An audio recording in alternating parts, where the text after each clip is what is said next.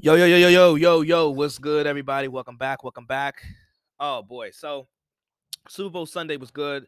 Like I said on the previous episode, I'm glad to be back. Welcome back, welcome back. So, Super Bowl Sunday, uh, we're going to obviously talk about the Super Bowl. We're going to recap the Super Bowl and so forth um, from both sides. Obviously, the Rams, the winning team. Congratulations to the Rams on being, in, you know, N F L Super Bowl champions. Uh, Sean McVay, Aaron Donald, Jalen Ramsey, Cooper Kupp, Matt Stafford, all those guys, O B J, uh, the entire Rams organization. Congratulations for to you guys for winning the Super Bowl and so forth. Uh, that's just another championship for the city for the city of L A.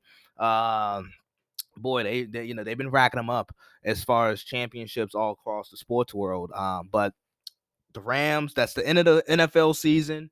Uh, I feel I feel a slow shift into the N B A season, going, you know, going in the second half of the back end of the N B A season. Obviously, we got some draft content. Obviously, the N F L offseason that we got to talk about.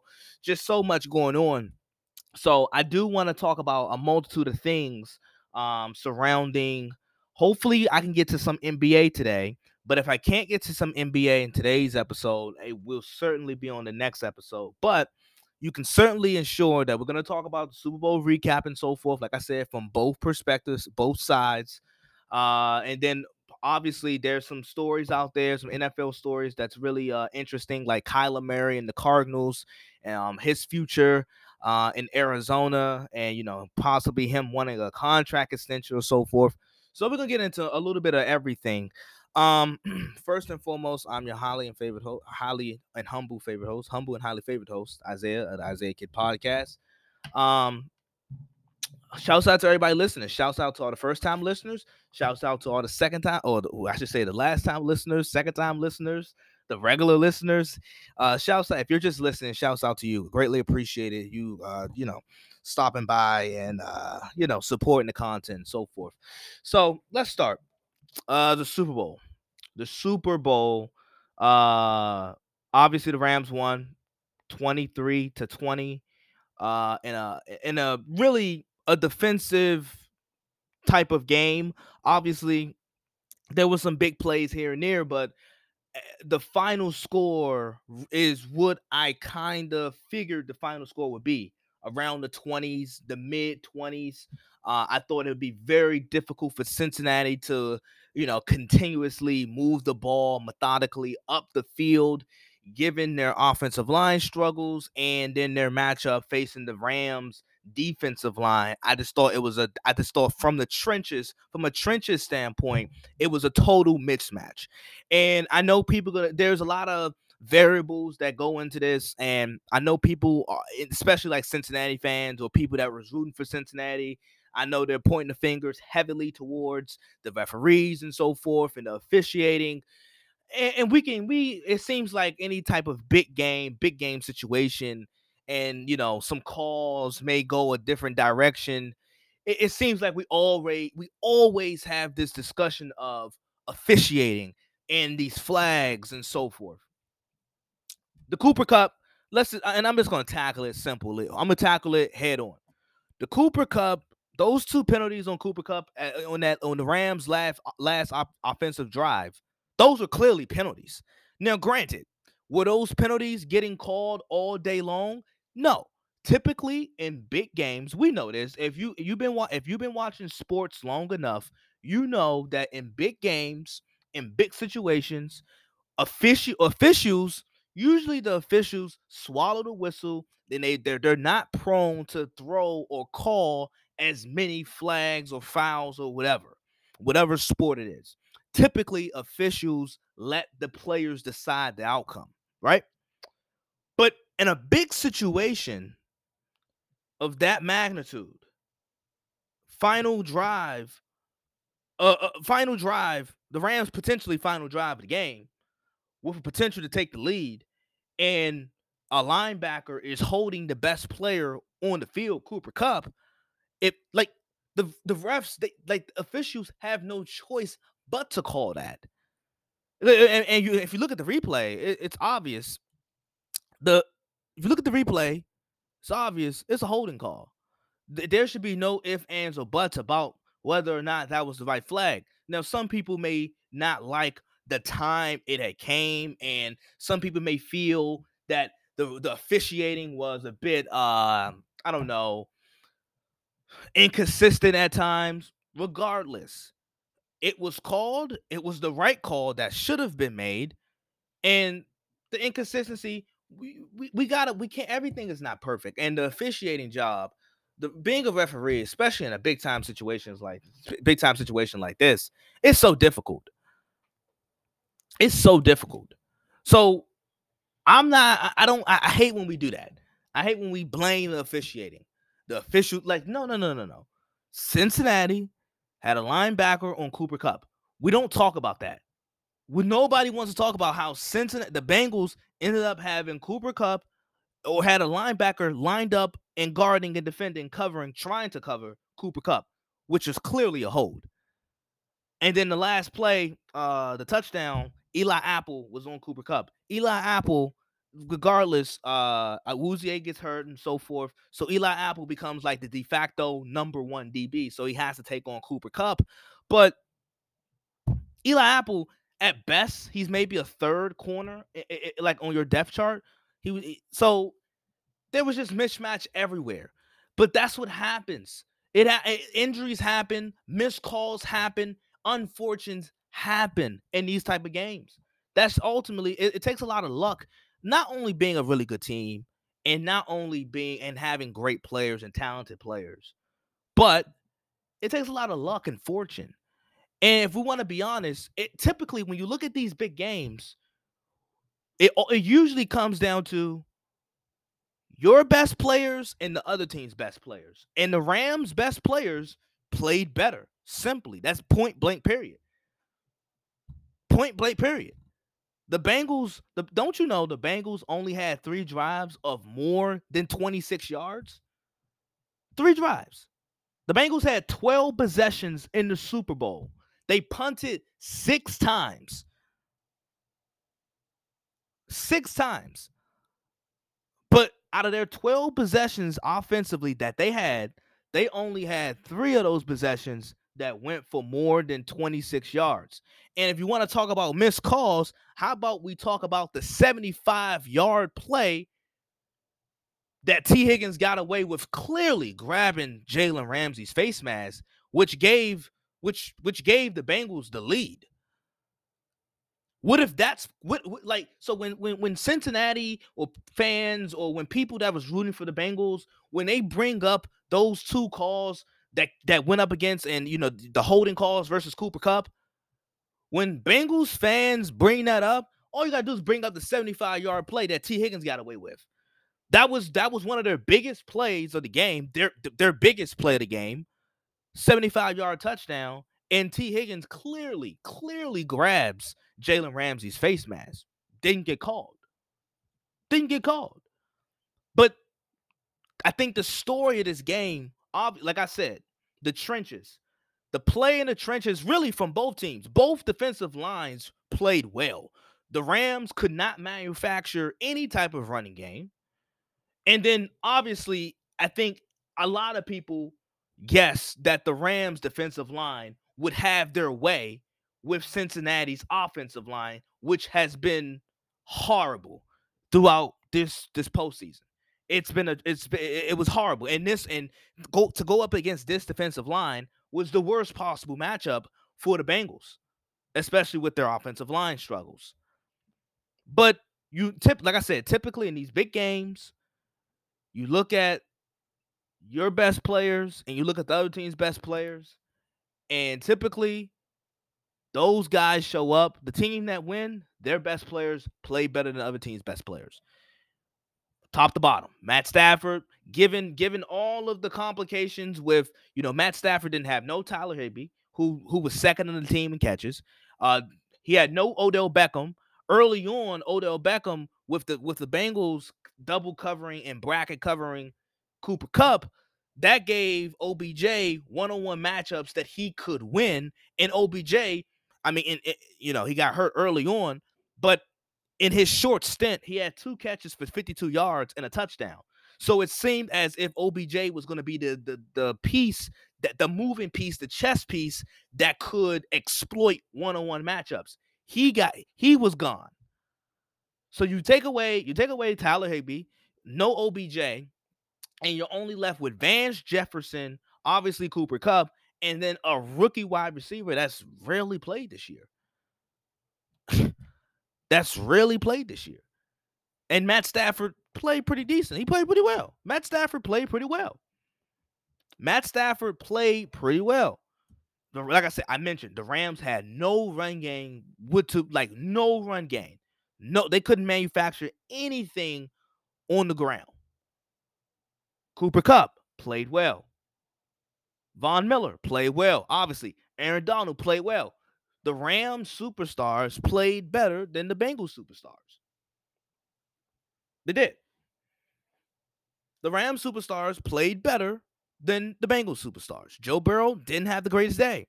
Kind of fig- I kind of figured it would go that way because it's so much onus to put on your quarterback when, you're, when your offensive line is just getting power drive every single play. Every single play. The, the, the Rams, they're just killing. The, the defensive line is just killing your offensive line. The Rams had the highest pass rush win rate out of any team this season. In that game, in that game, they had the highest pass rush win rate of any team this season. Joe Burrow, he got sacked six times in the final thirty minutes of that game. Six times. And then Aaron Donald's special. Aaron Donald's special. To, he, he completely took over the game. Um, I thought he had a legitimate, I thought he had a pretty strong case for winning Super Bowl M V P. Uh, he definitely put a, he put together a, a good enough game in order to do that. Cooper Kupp was the offensive player. He had two touchdowns. He scored the game-winning touchdown. So, you know, I, I, I'm not going to argue with that. Um, the Rams, they had they tied a Super Bowl record with seven sacks. So, like, I, I'm not going to argue with that at all. But when I'm looking at the, the like the deciding factors of this game, Cincinnati fans, and I know they don't want to hear this, but in, in Cincinnati, they had a great run. I think this team has a, a bright future ahead of them. Uh, and I'm going to talk more about Cincinnati and their run uh, later on soon. But that's really what it came down to. I'm not gonna. I'm not here to talk about all the penalties and the officiating. No, I'm not here to do that. I'm here to break down football. And what happened was Cincinnati, as I expected, they got exposed in the trenches, up in the trenches with the big guys, with the meat and potatoes. They got exposed. They got exposed, and I kind of figured. I kind of figured that would happen that way because. Look at their offensive line. Their offensive line is horrendous. They need that. That obviously needs to be fixed. And then from the Rams' perspective, the Rams all year long have been battling injuries, being able to overcome certain situations. That's what this Rams season has been about. Overcoming just injuries. So like just overcoming new, new acquiring pieces. And I got to give it to Matt Stafford. At the beginning of the season, even before the season started, I said the, the player, not the quarterback, I said the play, the one single player this year that has the most pressure on him to deliver was Matthew Stafford. And it's because for all those years in Detroit, we talked about how talented he was. You would hear the quarterback gurus talk about how talented he was. And that's all we've heard about Matthew Stafford. And I, and I, I'm a big supporter of Matthew Stafford. I'm going to give him, I'm going to give him his, I'm going to talk about him in his segment, or I'm going to give him a segment soon as well.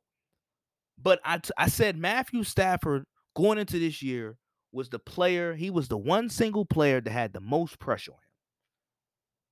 Talked about his talent. We talk about how talented he is. He's ma- he's now meshed up with Sean McVay in a functional and aggressive front office with a really strong roster with a chance to win a Super Bowl. He delivered in year one. So I got to give Matthew Stafford his props. Got to give him his props for that. And I'm going to talk more. Like I said, I'm going to talk more about it. But if like people that watch the Rams all throughout the year, that's all they've been doing has been they've been overcoming situations, overcoming new players, new acquisitions, overcoming just all all sorts of things throughout the season. I, I remember, I think their their one one of their most impressive wins this year was versus Arizona at Arizona. This game was very pivotal uh, because it was a very pivotal division game because Arizona was still kind of rolling um, and the Rams were starting to pick it up a little bit. Uh, and it was after that stretch where they had lost to Tennessee. The Rams had a couple head-scratching losses. But granted, for grant, granted, the Rams, Monday Night Football, went into Arizona without Jalen Ramsey, without a couple of key guys, without Andrew Whitworth, and they went into they went into Arizona and they they put the beat down on Arizona. That was I found that to be one of their more impressive victories, and that's where I think the this Rams team kind of turned the corner. Even even later down the stretch of the season, where they had some tight nail biting wins versus Baltimore and Minnesota. Matthew Stafford, despite those turnovers in those games, he came up clutch down the stretch. And I think that's what helped them prepare for playoff football. And then the last three games that they have won the postseason, it's all of them have been close games, winning by three points. This was a good, this Rams team was a good situational football team. And it's no surprise that they were a good football, they were a good situational team because Sean McVay absolutely knows what he's been doing. I've been calling Sean McVay one of I've been calling him the best young coach in football. The best young coach in football. That's what I've been calling Sean McVay literally since I've started this podcast. I've been calling him the best coach in football, the best young coach in football. And with this Super Bowl victory, I kind of think it cements and solidifies that statement. So, Let me get let me get to Matthew Stafford. I want to get to Matthew Stafford. Uh, I'm gonna get to Matthew Stafford, and then I'm gonna talk about Cincinnati and their run, uh, and what I think about it. Right. So first with Matthew Stafford, as I've mentioned already, going into the season, prior to the season even starting, I said this prior to the season starting. I think I I probably have I probably said this. After the trade was done, but definitely going into the season, before the before the regular season started, I said Matthew Stafford is the player with the single most pressure on him this year. I didn't I didn't say quarterback. I said player. I thought he was the player with the most pressure on him because we always have raved about his talent, and quite frankly, rightfully so, because he's a very talented guy. But at Georgia, he was talented. He was number one. He was number one recruit out of high school. He was the number one draft pick, number one college, number one college player. Like he's been number one everywhere. Every every step of his career, he's been number one because he's just that talented. Ends up in, in Detroit. Obviously, we know what happened in Detroit. He gets to L A, and like I said, we've been talking about his talent, talking about his talent. Constantly, continuously. And I was like, now this is the time to put it all together.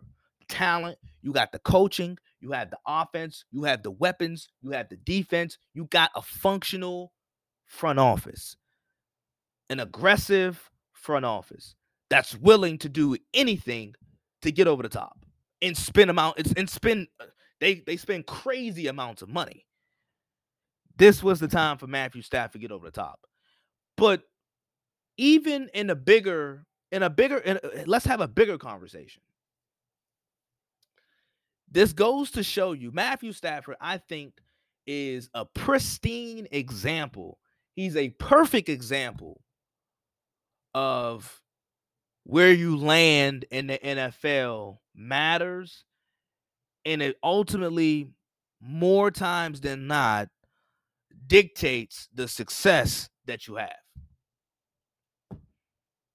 That's Matthew Stafford. He is the perfect, clear, perfect example of that.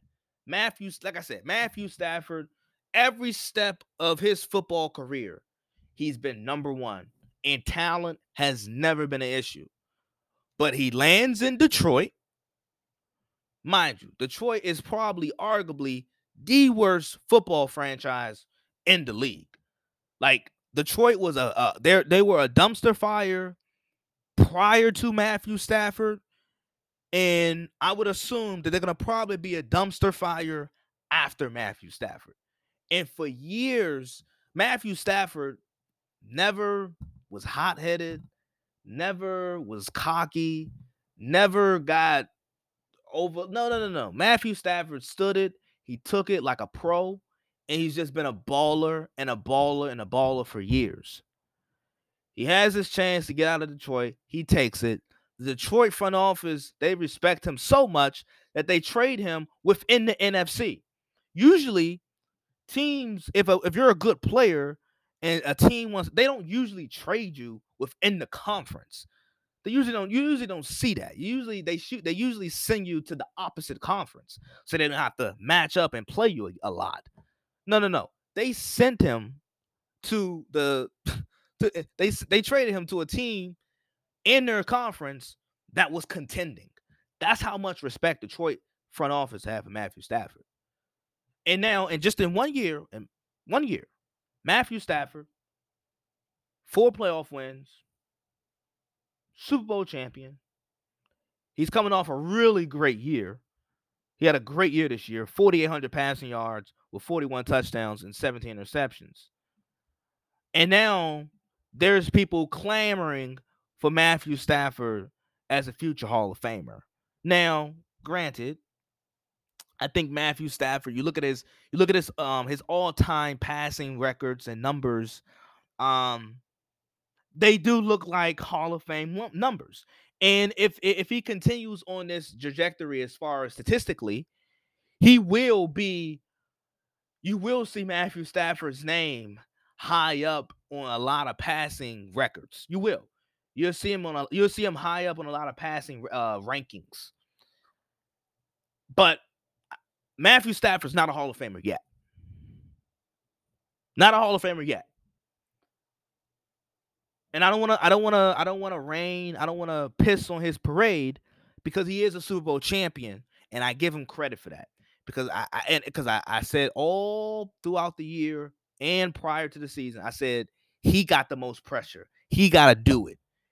He got to do it because getting to the Super Bowl or not even reaching the Super Bowl was a failure because Jared Goff did that. Jared Goff got to the Super Bowl. So if we're saying Matthew Stafford is an upgrade, Matthew Stafford got to win it all. That was my approach. If we're saying Matthew Stafford is an upgrade, he got to win it all because Jared Goff got there. So getting there or falling short of getting to the or reaching of reaching the Super Bowl was unacceptable and a failure. Matthew Stafford did it. He cashed in. And that is a that is the that is a perfect example of where you land matters. Where you land matters. There's a couple of there's, there's a couple of exceptions where guys are just so talented enough where they're where they're able to just uplift their their franchises and make them comparable. that is. Andrew Luck. Andrew Luck went into a bad situation in Indianapolis, and Indianapolis, they got to the A F C Championship game, and they kept like they just kept advancing throughout the playoffs year by year by year, and by year three and four, Indianapolis found themselves Andrew Luck. They found themselves in the A F C Championship game where they had no business to be at, but Andrew Luck was that talented where he like he led them there. But Matthew Stafford, I like him a lot, and I think his numbers. You look at his numbers, and when you're just looking at his numbers. And you look at his trajectory of his numbers and his stats, it says it, it says Hall of Famer. It rings Hall of Famer. But I'm going to tell you guys right now, even with the Super Bowl, Matthew Stafford is not a Hall of Famer. Not quite yet. Not quite yet. And you guys know my rule on the, on the Hall of Fame. You guys know how I see and how I feel about the Hall of Fame in any sport. It's the Hall of Fame should be, should be preserved for the elite of the elite. And I think Matthew Stafford, his talent is Hall of Fame worthy. His talent is elite. his stats and the trajectory of his stats, it could be, it, it's definitely going to be, it's probably going to be Hall of Fame worthy, but he he's only made one Pro Bowl. He has no M V Ps. He has no, no all pros. Like, he, there's not enough accolades for me. I need to, I need to see him build up some more accolades before I definitively say he's a Hall of Famer. Because if we're saying Matt, if we're saying Matthew Stafford's a Hall of Famer with one Pro Bowl, zero All Pros, zero M V Ps, and yeah, he has a Super Bowl. I don't want to overlook that, and you know, just grace over that. I don't want to overlook that. But if we're saying Matthew Stafford's a Hall of Famer, then Matt Ryan's a Hall of Famer. Matt Ryan, you looked at you look at Matt Ryan and his trajectory of his stats, they're gonna be pretty good. Matt Ryan, he's he has an M V P award, but I don't think Matt Ryan's an M V P. I don't think he's a Hall of Famer. I don't think he's a Hall of Famer. And I don't think Matthew Stafford's a Hall of Famer. So I see some people saying Matthew Stafford's Hall of Famer.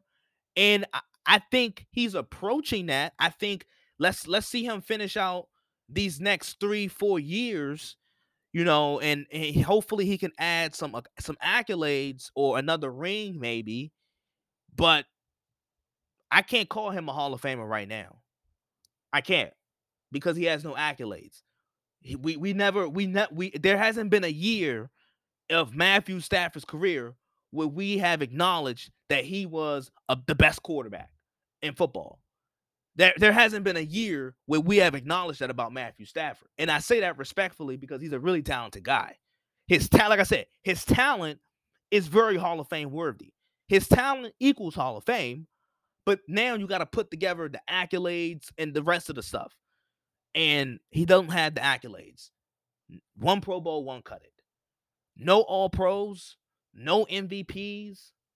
Uh, I, I, I can't, I can't call him. I can't call him a Hall of Famer with only one Pro Bowl. Only one Pro Bowl. No, I can't call him a Hall of Famer. I can't. And I feel like that's where when we and when we start doing that, when we start lowering our standards for the Hall of Fame, then a bunch of guys get in, and then the, and that turns the Hall of Fame into like the Hall of Very Good, and it doesn't it does it just doesn't it just doesn't hold the same prestige as as it as it as it would if we kept the elite and the very good separate. Because Matthew Stafford, I think you're looking at his judging his career, he's been very good. I don't know if he's been elite. Like I said, I think he has a chance for the Hall of Fame. I want to see how these next three, four, five years play out. But we can't, we can't talk, we can't turn the Hall of Fame into the Hall of Very Good. We can't. And I like Matthew Stafford a lot. Like I said, I, I, I commend him for the season that he's had.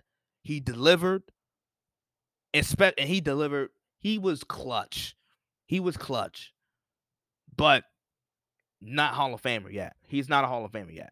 No.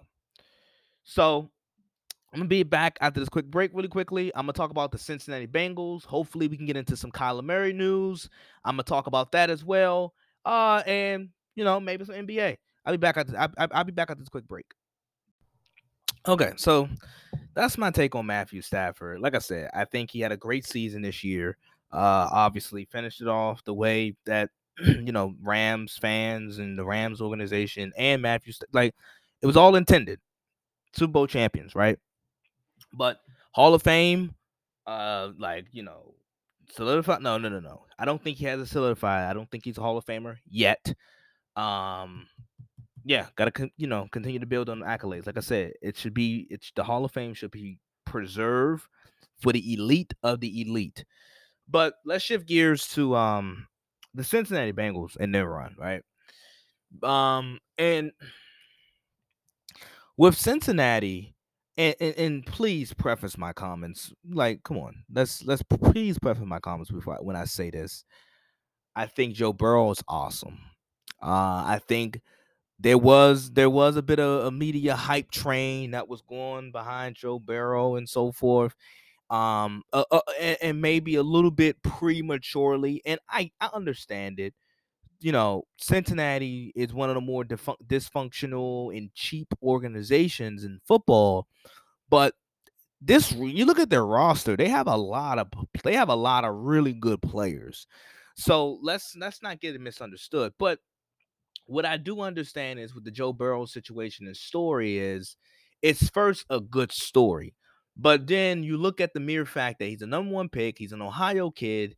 Cincinnati has been, you know, not I'm not going to say horrible for years, but they just been in this, this in-between stage of, you know, being good enough, but not winning playoff games, not being able to win the big games, you know, failing to win the big games. And Joe Burrow, obviously, he didn't win the big game like the Super Bowl, but the mere fact that they got there for the first time in thirty-one years, um, like it's it's an, it's an amazing it's ama- it's an amazing accomplishment for the Bengals and Joe Burrow. And I, like I said, I think this young core that they have, with especially with Burrow and Chase, uh, Ja'Marr Chase, I should say, uh, T. Higgins, Tyler, like I think they have something. I think this nucleus can be really potent offensively. But let's be let's be clear, and that's and this is why I said preface my comments. Cincinnati this year, the Bengals feel like a good story. It's a good story, and in sports, you see it all throughout sports. Really good stories, good stories that fans and the media.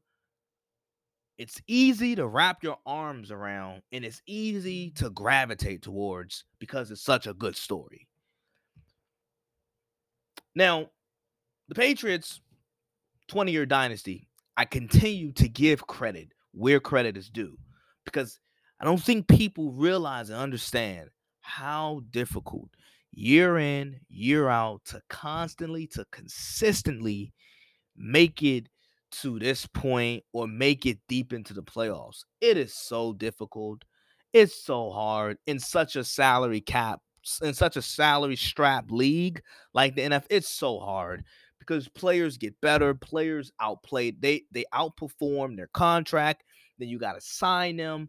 And the, the salary and the finances, it's just all too much and complicated to keep up with. And you can't keep everybody. And that's where the nucleus kind of breaks apart and so forth.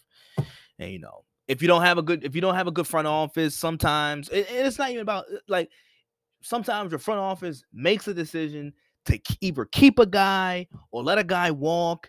And it just messes up the whole just camaraderie of the team. Right. So that's why I give the Patriots dynasty, their twenty-year dynasty, a lot of props and credit. I respect it so much. But when people say, oh, yeah, let's see Cincinnati run it back, or what's Cincinnati's chances to run it back next year? I'm like, first of all, this Bengals team, like I said, they got they got they got some talented players in some spots. But this Bengals team, they were, just a year ago, they were last in their division. And for this year, they lost eight games. They lost eight games this year. So this team was flawed, and it wasn't heavenly flawed, but I think their flaws were major. And one of those flaws, like I said, I'm going to continue to point it out, is their offensive line. You usually, I'm surprised they got this far, but you're usually not supposed to get this far into the playoffs and making and reaching the Super Bowl with an offensive line of that caliber. You usually don't see that happening. But let's run it down. Let's first look at how Cincinnati won their division, because the A F C North is, has been a pretty competitive and tough division. Pittsburgh, once again, had an anemic offense led by a great defense and great coaching behind Mike Tomlin.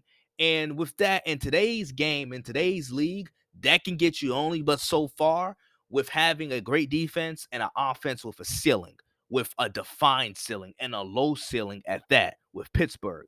So Pittsburgh, granted, they made the playoffs, but they made the playoffs by the skin of their teeth. And they, they that was just a lot of culture, coaching, and defense that led Pittsburgh to the playoffs, but they were not that good this year. Cleveland under underachieved. Now, Cleveland, I'm not going to put too much onus on that because it's Cleveland. So they had a great year the previous year, obviously, but then they underachieved. Baker didn't play well. It was just a whole lot of variables. They had some injuries. Oh, obviously, they got COVID uh, ravaged. So Cleveland underachieved this year. And then Baltimore, a, a very similar story. I don't, I can't really think of a team. Uh, there's a couple other teams that were as injured as Baltimore, but Baltimore is missing just so many key, so many key dudes, especially down the stretch of the season. You know, they lost Lamar Jackson. They lost D Bs. They lost. They, their secondary was atrocious this year. You know, Baltimore just had so much going on as far as COVID and injuries and players being out. So Baltimore wasn't the same Baltimore that we have been seeing for the past couple years, basically since Lamar Jackson has taken over as their starting quarterback. We didn't see that Baltimore. So Cincinnati, I'm not trying to, and I'm this is not me poo-pooing Cincinnati in their season, in their run, because it was a great run, but I'm just adding context and trying to put some parameters around certain things and to show you guys how fortunate you have to be to reach the Super Bowl. So that was their that was their division. You go into the playoffs. They play the Vegas Raiders at home. The Vegas Raiders, I think Cincinnati was better, and they won.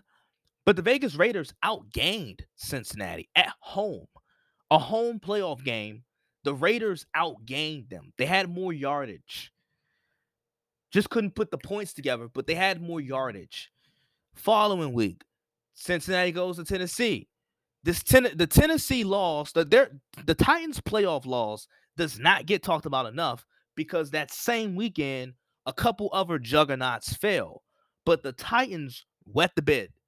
First of all, Derrick Henry coming off an injury. Yes, he was playing, but he was coming off an injury. He had screws in his foot.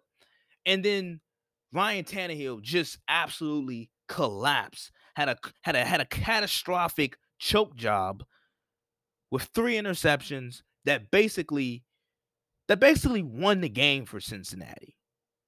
Cincinnati offensively didn't play really great. They only had one touchdown. They had one offensive touchdown. They didn't play great. Tennessee more so wet the bed. Tennessee, their defense had nine sacks.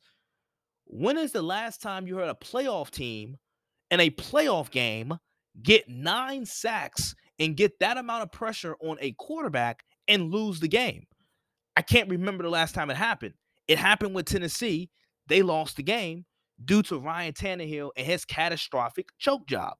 It doesn't get talked about a lot because, like I said, that same weekend, a couple other juggernauts fell. So the Titans' loss does not get talked about a lot, but it was a bad loss for the Titans. And then the A F C Championship game. Kansas City offensively was perfect in the first half. Cincinnati found themselves down twenty-one to three. Granted, they came back and won the football game, but they were down twenty-one to three, and it took an absolute fourth quarter, second half meltdown from Patrick Mahomes and Andy Reid for Cincinnati to even advance to the Super Bowl. And then we look at even look at the Super Bowl because Cincinnati had a chance to win the game. That was a winnable game for Cincinnati, even though, granted, I thought the Rams were the better team and they proved to be the better team. But that was a very much winnable game for Cincinnati. O B J, no Tyler Higbee. Eric Weddle got hurt early. Rams running game was just non-existent. That game was very much winnable.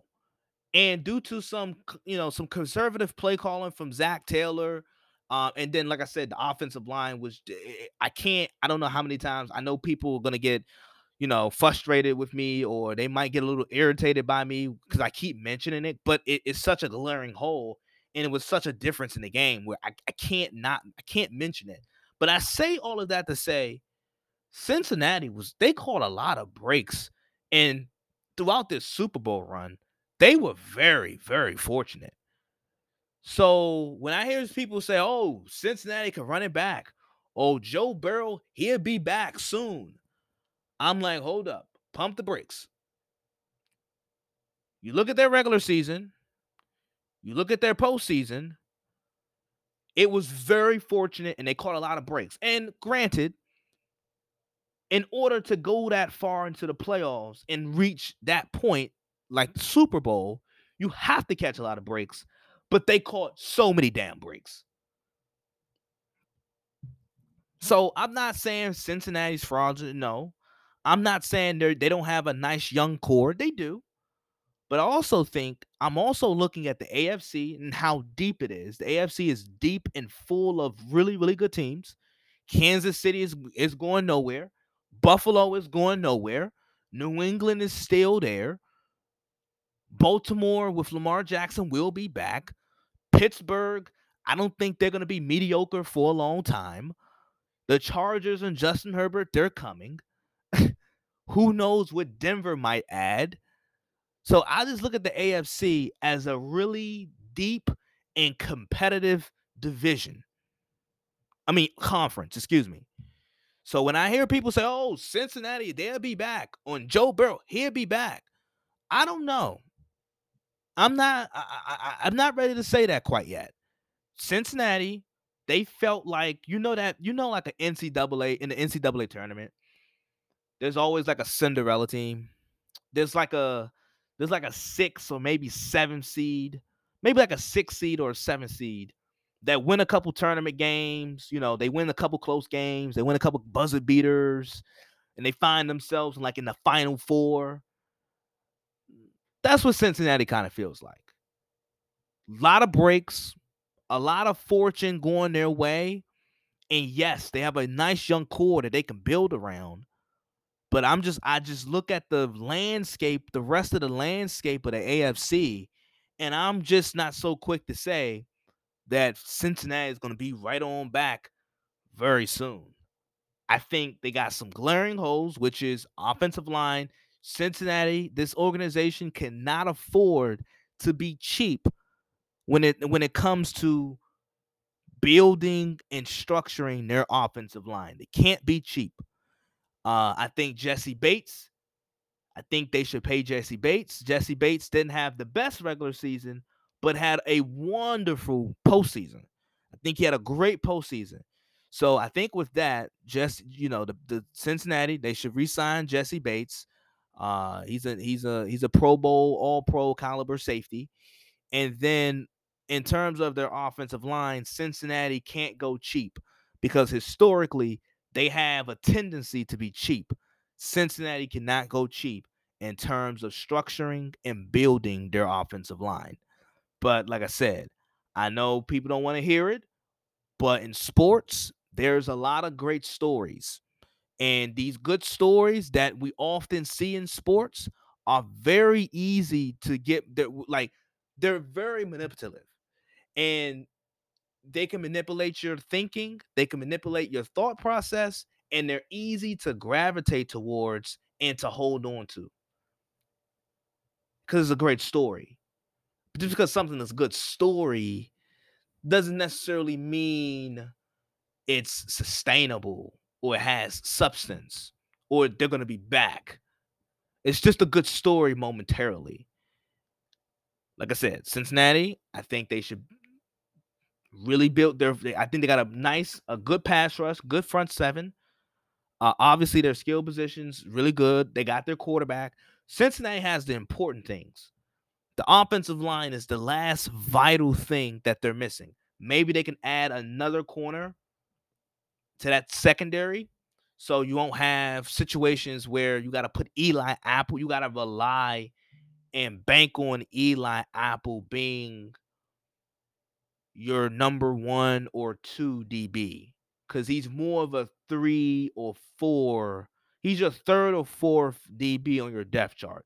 You shouldn't be relying on Eli Apple as your second or your de facto number one defensive back, and you're banking on him to make a play versus Cooper Kupp, who's had one of the best rec- one of the best seasons, not just receiving seasons, but seasons ever.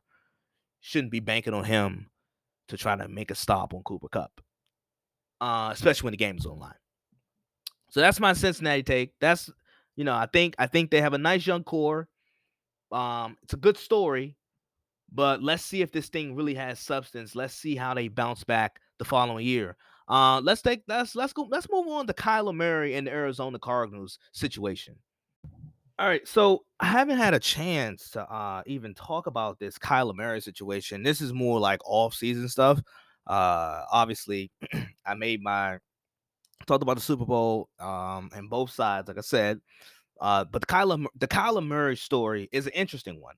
Um, with Kyler, I, so when I talk about the Cardinals, it's typically not in the best fashion, because over the past couple of seasons, I have realized and recognized a trend of the Cardinals where they start the season off hot. Then somewhere in the middle of the season, Kyler gets hurt due to his playing style. Then you see the aggression and they find themselves limping across the finish line to end off the latter part of the regular season. Last year, they didn't make the playoffs. They started off hot, did make the playoffs. Uh, this year, they started off really hot. Uh, looked like for the like for the like first eight weeks of football, they looked like the best team in, in the league for like the first eight to ten weeks. They looked like the best team in football for the first eight to ten weeks. Then somewhere in the middle, Kyler gets hurt, and you see the regression. And then they made it to the playoffs, but then they they don't win a playoff game. They lose the wild card round to the eventual Super Bowl champions in the L A Rams. So this all started about a week ago, where Kyler Murray just, you know, one day scrubs and erased any Arizona Cardinal affiliation with his social media accounts. Stop following them, and he just scrubs his account, the social media. And my thought process when I saw that, I, like I said, I didn't have the opportunity to talk about it because it was all Super Bowl, Super Bowl, Super Bowl. So I didn't want to dwell on that. Uh, I said I'd talk about it as this story continues to develop. Well, boy, a week later, has it continued to develop? So he scrubs his, his social media account. Um, then somebody in the front office calls out Kyler. There's a leak somewhere in the organization, somewhere in the Arizona Cardinals organization. There's a leak. Somebody's leaking information about Kyler, saying, you know, he, you know, he's a finger pointer, you know, so forth. Doesn't take doesn't take full on, you know, accountability. He's not accountable, right? So that's leak. Someone someone is leaking that within the organization. Uh, then Kyler fires back. So. I just so when I first when this when this story first hit everybody, I automatically thought, I was like, okay, he's scrubbing his social media account. They're coming off of a, a very disappointing playoff loss. I didn't think they were better than the Rams. I predicted them to lose, but in the fashion that they lost, very disappointing for the Cardinals to end the season that way. And if you look at it closely, Kyler Murray. He didn't do that many. He didn't do that. He didn't do that much rushing. He because Kyler Murray and his his legs are a big part of what makes him so dynamic. So when you see that he didn't utilize his legs, and you look at his career in the N F L, when Kyler Murray rushes, when he has five or less rushing attempts, he's oh ten and one. He's never won a game with five or less rushing attempts. And that was that was that was shown that remained true and consistent in the playoff game. He did not run the ball as much in the biggest game of the year. And then he scrubs his social media accounts. I automatically thought he wants an extension. Kyler Murray wants an extension. He wants to be extended. He wants the bag. Now, I know some people, some older people may deem, you know, this this is where a generational gap may come in between, where some older people may say, hey, okay, he wants an extension. Why did he have to go on social media and scrub his account and do all that? And with me being a, a, a Gen Z, being a part of Gen Z, uh, I kind of, I'm not gonna say I, I don't.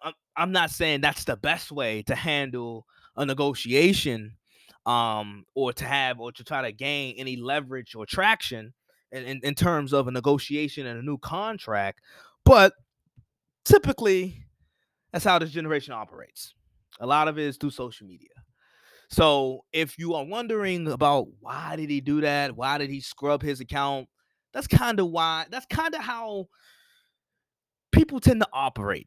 And like I said, it's a generational gap thing. So I, I completely understand if you don't get it. But I'm just here to bring some, I guess, some understanding if you don't quite understand why he took the social media route. And like I said, I know a lot of people will vehemently disagree with taking it to social media and taking it to the internet. But once again, twenty twenty-two and the world we live in, that's typically how athletes and a lot of people just in general get their point across. Um, so that's what, so I, I got it. I get it. I understand it. I'm not saying I support it. I'm not saying I agree with it, but I understand it. I understand the tactic. It's a tactic that a lot of people use, point blank period. But the Cardinals, I don't think they have much leverage when it comes to trying to battle this thing out with Kyler Murray. Uh, like I said, someone in the organization leaked some, some, some not so nice things about Kyler Murray, uh, about his attitude and so forth. And and and me myself, I have pointed that out on my podcast before about Kyler Murray and his body language. I sometimes see his body language on the field, and you know, I, I and it's kind of like, uh, I don't. I'm not a huge fan of it at all. Uh, when I see him losing, when I see the Cardinals lose, and I see his body language, I'm not a huge fan of it at all. But I don't think that type of information within the organization should be leaked. So I don't get the tactic that the Cardinals are playing right now, and I got a couple. I got a few reasons as to why I think the Cardinals, They they have no choice but to extend and give Kyler Murray a contract extension. Um, I, I think they have no. I don't think there's much breathing room or much leverage for them to try to play this tick for tack game with Kyler Murray. The first, let me give you. I, I got a, I got a couple. I got a few reasons, and I think they're valid. The first reason is this: the Cardinals, when they drafted Kyler, they were a dumpster fire. And they, over the past couple of years, they have properly, I would say, constructed and built their roster and their franchise around Kyler Murray. So for you not to want to give him an extension wouldn't make much. It wouldn't make much sense to most of the investments that you've made to your roster. That's that's point one. Point two, Kyler continues on a year-to-year basis. He continues to get better, and with him getting better, the team gets better. And when I mean the team gets better, I mean you guys win more. Year one, year one, the Cardinals went five and ten and one. Year two, eight and eight. Year three, nine and five. Kyler Murray this year, his record was nine and five. The Cardinals finished eleven and six. If I if I'm not mistaken, I think they finished eleven and six. Um, that was the Cardinals' record. So year by year by year, and you made the playoffs this past year, Kyler gets better and progresses each year. And as his progression takes a leap and increases, your wins increase. So there's a linear partnership that you guys have. There, there's some correlation. As he gets better, you get better. There's correlation there. And then with Kyler, lastly, you play in the N F C West. you, two, two of your division opponents made the N F C Championship game this past year. The Rams are Super Bowl champions. The 49ers look to have a contending team for years to come, and they're not going anywhere. And then obviously, okay, Seattle, we'll see what happens with Russell Wilson in the future and Pete Pete Carroll and so forth. We'll see what happens with Seattle. But you have two legit contenders in your team, in your division. in order for you to, to stay afloat and being able to compete with those teams, Kyler Murray must be on your roster. so, so and, and, and like I said, I think Kyler, it, you know, like I said, I, I've pointed out some of the things, um, some of the character things that I don't like and that I see as far as his body language and how sometimes he carries himself. Sometimes, not all the time, but sometimes, and it's and it's usually when they're losing. Um, so that shows me he's a, a feisty competitor. But may, maybe some people may take that as a maybe he's a sore loser or a crybaby or so, of, of sort, right? So I, I get that, I get that, I do. But it's drama that you have to put up with because he's that good and he's that valuable to your franchise.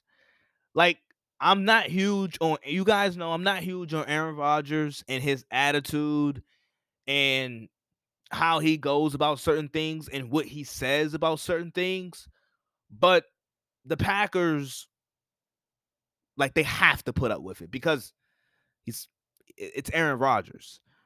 He has to put, you have to put up with it. I, and I think there's a there's a lot of quarterbacks that I think we, you know, got. There's every quarterback is not going to be Dak Prescott. Every quarterback is not going to be Patrick Mahomes. Every quarterback is, isn't going to be this high character guy and, you know, all smiles and say all the right things. Like, you did you see how Dak handled his contract situation? Every no, nothing on social media. Dak let his representatives talk for him. It, it wasn't none of that. But every quarterback, we can't expect every guy, every quarterback to be that way. So you're going to have your your Kylers and your Aaron Rodgers as as erratic as behaviors that, that they may show, especially with Aaron Rodgers. Like, in the attitude, sometimes it's worth the headache. It's worth the headache. And with the Cardinals, without Kyler Murray, you are a dumpster fire. You are a dumpster fire. And I feel like this Kyler and this Arizona Cardinals situation is very strange. It, it, it's uh, this rift that they have that just, it seemed like it came out of nowhere. This rift that they have is very strange. The rift between the front office and Kyler Murray is strange. It is. And like I said, I don't know if it's built up frustration over the past couple of years. Uh, like, you you guys know my discrepancies about the Arizona Cardinals. I, I don't think Kliff Kingsbury, I think he's an average coach at best. I don't think he's a I don't think he's a good coach. I think he's average. I think he's average at best. Yes, sometimes he has his moments, but when he goes up against other really good coaches, young coaches like Sean McVay, the coach, I just don't see it. I just don't see similarities. I, I think he's average. So I think that may be, a, you know, a glaring problem that Arizona may have. And and as I know, and as I talked about, and as and, and as as I continue to point out, I've noticed a trend about Arizona. They start off hot over the past couple of years. They started off hot, and then somewhere in the middle, Kyler gets hurt. Then that's where you start to see regression. And then they they stumble across the finish line to end the regular season. So that's a trend. But in terms of Kyler wanting an extension, because it seems like that's what this is. Now, there may be more drama that's coming out and that's leaking. And I think with someone, whoever it is in this in this Cardinals organization who who leak this stuff about Uh, about Kyler Murray being self-centered, uh, and, and you know, immature, uh, and a finger pointer. Whoever leaked this type of news, now this could lead and carry over to something else. But it seems as if Kyler Murray wants a extension. He wants an extension, and I see why. No, I, I, I don't think there's a probable cause or a probable reason as to why the Cardinals shouldn't give Kyler an extension. I, I do. I have noticed that over the past couple of seasons, due to his play style, it has led to him getting injured. And we all know Kyler Murray is not the biggest dude. He's not the biggest dude at all. So the wear and tear, there, there, you, you know, I, I would understand that, you know, there's some skeptics, or there's, you know, maybe you're a bit skeptical about paying Kyler Murray, who's been hurt over the past two years. But you gotta, you gotta really weigh your options. If you're Arizona, do you really have an option? And as for those reasons that I've listed, I think those reasons are pretty damn valid. He's a big part of what they have. He's your quarterback. So I think it's interesting. I think it's very interesting to see how this thing plays out with Kyler Murray. This is just once, yet again, another quarterback front office drama storyline that we're going to be con- that we're going to continue to talk about and cover over this pat this next offseason. It's going to be it's going to be right in line with Russell Wilson. And and speaking of these characters at the quarter, like even a guy like Russell Wilson, who Russell Wilson, you guys know, I think he's a high character guy and it's very selfless. But even Russell Wilson last offseason was like, ah, I'm kind of getting sacked too much. I want to see improvements. So even he got a little, even Russell, who I think is a high character guy, I think the, I think the world of Russell Wilson. And I, like I said, I think he's a good leader. But even he stepped out and said, oh, you know, uh, offensive line could be better. I'm getting hit too much. Even, even, even Russell Wilson, he's every, any answer, any question that you ask him prior to last year, it was always, oh yeah, go Hawks, go Hawks. He'll give you the answer, go Hawks, go Hawks, every time. And I'm like, boy, Russell, Lord, everything, every reply, every answer, go Hawks, go Hawks, go Hawks. But then this, you know, last offseason on the Dan Patrick show, he was like, ah, I've been sacked too much. I've been hit too much. I would like to see the offensive line to be, you know, I would like to see the offensive line get a little bit better. But with Arizona, and this goes kind of for any front office, you can't expect your quarterback to be Matt Ryan and Dak Prescott and Patrick Mahomes. You know, those guys, There, you can't expect everybody to be the same. That's my point. Those guys, you know, like I said, I pointed out Dak. You see how Dak handled his contract negotiation, and that took, and for, for Dak, that took forever. His contract negotiation took forever, but he didn't do the whole social media thing, and you know, he didn't do. He didn't take jabs at Jerry Jones and Stephen Jones and the Cowboys front office. No, no, no. He he just handled it. He let his representatives handle it, handled it. And, you know, you we got we, we know Dak. But you can't expect everybody to be that way. And for Kyler, I think he has the leverage on his side. Um, and I, I like I said, I see no reason why the Cardinals, the Cardinals have to pay Kyler Murray, I feel like. They have to pay him. But like I said, I think this would be this will be an ongoing conversation and story that we will continue to watch and and and, and talk about over this next uh this you know this upcoming N F L offseason uh that has started officially. Um so we're probably about seems like we're about an hour in. Uh I wanted to talk about the Ben Simmons and James Harden trade. Uh I, I'll talk about that more on my next episode, but what I am going to say this to this, I'm going to transition to the N B A. And in terms of James Harden and Ben Simmons and the, the, the swap, the virtual swap, and also looking at the situation with Russell Westbrook and the Lakers, in the N B A, I think too often front offices and executives And and whoever, I think they often worry about, oh, the, the N B A is so star-driven. And it is about stars, and it is about getting stars. But at that same point, at that same token, it's also, it's just as important, if not as more important, to get the right star. You got to get the right star.